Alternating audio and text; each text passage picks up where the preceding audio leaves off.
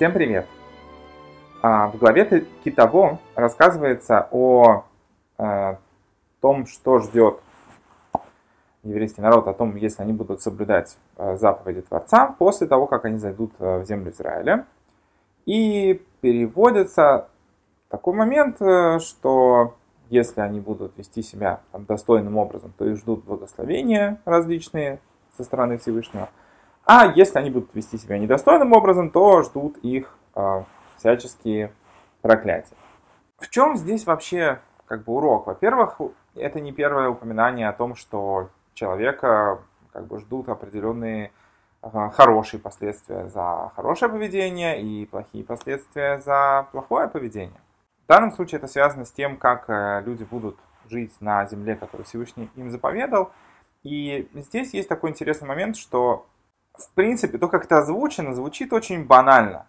Вот, во-первых, перечисляются проклятия, которые следуют человеку за то, что он ведет себя недостойным образом. Казалось бы, окей, за эти вещи и так есть человеку наказания, которые должны быть ему по решению суда. Зачем еще и озвучивать какие-то дополнительные проклятия за то, что человек будет нарушать эти вещи? И все это выглядит довольно какой-то банальной историей. То есть, понятно, что будешь вести себя хорошо, будет хорошо, будешь вести себя плохо, будет плохо. На самом деле, когда мы начинаем размышлять над этими вещами, что это какая-то совершенно простая история, что вот зачем Тора 100 раз повторяет эти вещи, и так уже все нам давно понятно, зачем говорить об этом еще раз, зачем нужно было, когда народ заходил в землю Израиля, поставить половину колен на горе Гризим, половину на горе Иваль, что одна гора символизировала все хорошее, что может произойти с человеком, то есть она была очень такой цветущей, на ней все было хорошо, вторая гора была безжизненной и мертвой. Эти горы находились очень рядом между собой, и разницу между ними нельзя было объяснить какими-то различиями климатическими и так далее. Просто вот рядом одно и то же, при этом на одном месте все хорошо, на другом месте все плохо. Зачем говорить об этом еще раз? На самом деле это наводит нас на одну простую мысль, от которой мы как раз стремимся убежать. И, по крайней мере, наше дурное начало использует этот механизм очень эффективно. И он, к сожалению, является большим препятствием в пути, к которому человек стремится идти. Есть вещи, которые нам понятно, как это работает. По крайней мере, наша животная составляющая, наша материальная сущность, смотрит на мир и понимает, как он работает. Все просто, все понятно, что вот там ты вложишься в развитие какой-нибудь отрасли, например, не знаю, сельское хозяйство. Ты придумаешь, как бороться с засухой, поливать дополнительно растения, как бороться с жучками, как бороться с червяками, как бороться с сорняками. Как сейчас появляются какие-то совершенно, казалось бы, вещи по своей сложности, несопоставимые с тем, с чем они борются, какой-нибудь специальный дрон, который идентифицирует сорняки и выжигает их лазером, какие-то совершенно космические уже технологии используются для развития сельского хозяйства. Человеку это понятно, даже если это очень сложные вещи, все равно понятно, как это должно работать. Но когда мы ставим наше восприятие физической реальности перед вопросом, что есть и духовная сторона еще вопросов, что в конечном итоге есть, особенно в вопросах таких простых, как сельское хозяйство, огромное количество совершенно непредсказуемых вещей. То есть есть куча вопросов, которые для человечества довольно уже закрытые. Мы знаем, как этот вопрос решить, как тот вопрос решить, как починить телефон, как починить стиральную машину, еще какие-то вещи, которые делают нашу жизнь достаточно сильно комфортной. Но сельское хозяйство, например, остается всегда зависимым от воли Творца.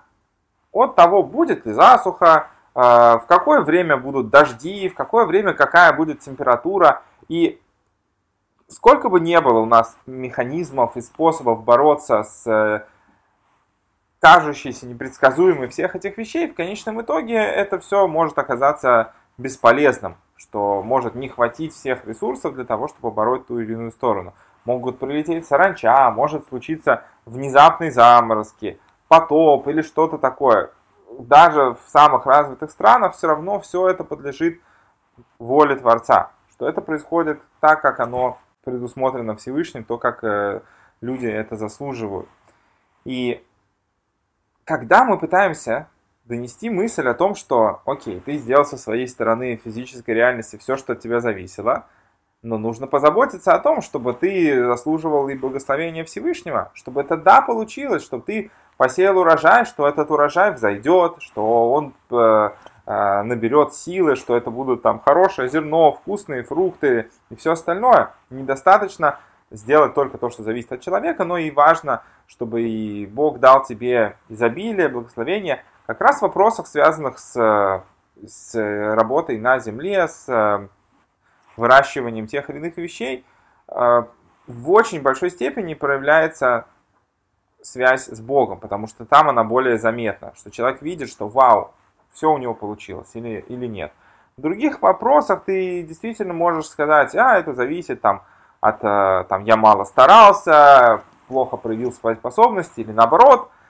В вопросах климата это не зависящий от нас вопрос, мы не в состоянии контролировать, что будет происходить, когда прилетит облако, где прольется дождь, а где он не прольется, даже в одном и том же месте может там здесь пройти дождь, а через 100 метров, через 200 метров может не пройти. Да? Бывают очень четкие границы, где происходят те или иные явления. Может быть ураган, может быть ветер, все что угодно.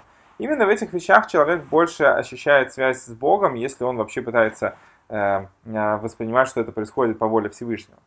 И даже если мы задаемся вопросом, окей, хорошо, это происходит по воле Бога, есть как бы и духовная сторона этих вопросов, то, каким образом Бог это решает, животная душа человека говорит ему, подожди, смотри, даже на физическом уровне мы приложили столько усилий, эти вопросы должны быть еще более сложными, что это непростая тема, что она настолько, что если в материальном мире это сложно, то и в духовном это еще более сложная тема, что вообще как бы тут уж как бы, сколько бы ты ни старался, ничего в конце концов от тебя не зависит.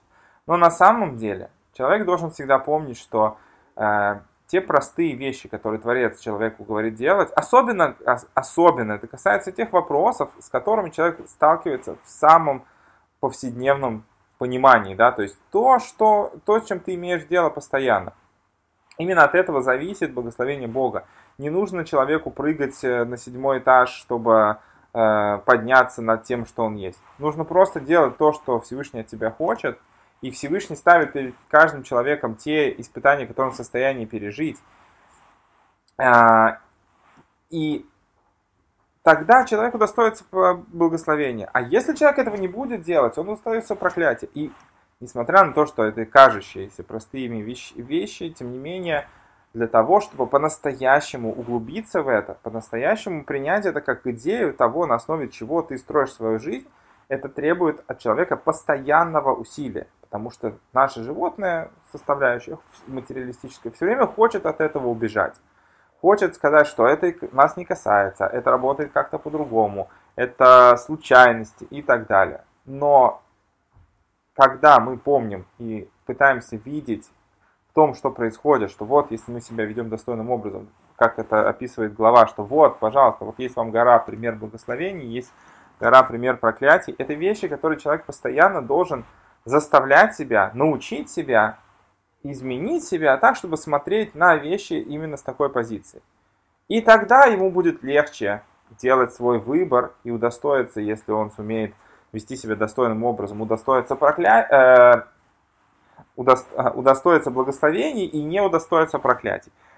Все, что бы мы ни делали, насколько бы мы ни вкладывались в решение тех или иных проблем, если у человека не будет благословения Творца, сколько бы усилий он ни приложил, он все равно не сумеет ничего в этом мире сделать. И наоборот, если человек получает от Творца благословение, то даже не самые успешные действия человека иногда приносят ему больше удачи, чем можно себе это представить. Особенно это заметно на уровне как раз вещей, которые связаны с самим нашим существованием. Так, если бы у нас не было урожая, если бы земля не давала нам пищу, не произрастало ничего, то человечество банально умерло бы от голода. Поэтому несмотря на то, что здесь, в этой главе, идет речь о самой земле Израиля, но на самом деле это касается в той или иной степени всех остальных мест.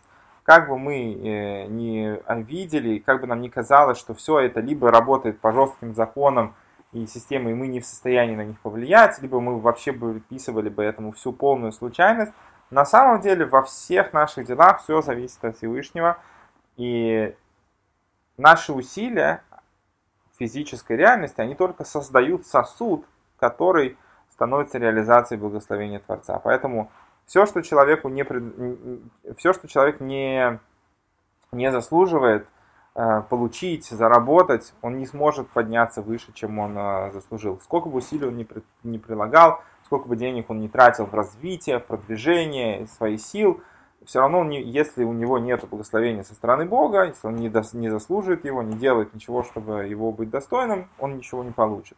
И наоборот, если человек стремится делать то, что от него Творец хочет, что он, в частности, глава тоже приводит пример того, как это должно проявляться, что человек, например, должен выражать осознание того, что все, что ему дается, это происходит по воле Всевышнего. Поэтому в этой же главе приводится заповедь о принесении первых плодов из тех плодов, которые славится земля Израиля, что этими вещами человек показывает, что вот он благодарен Творцу, что это происходит по его воле. Что даже если ты заслужишь благословения, это не значит, что все, ага, я получил, все, можно забыть про Бога, он мне уже дал, теперь это уже мое.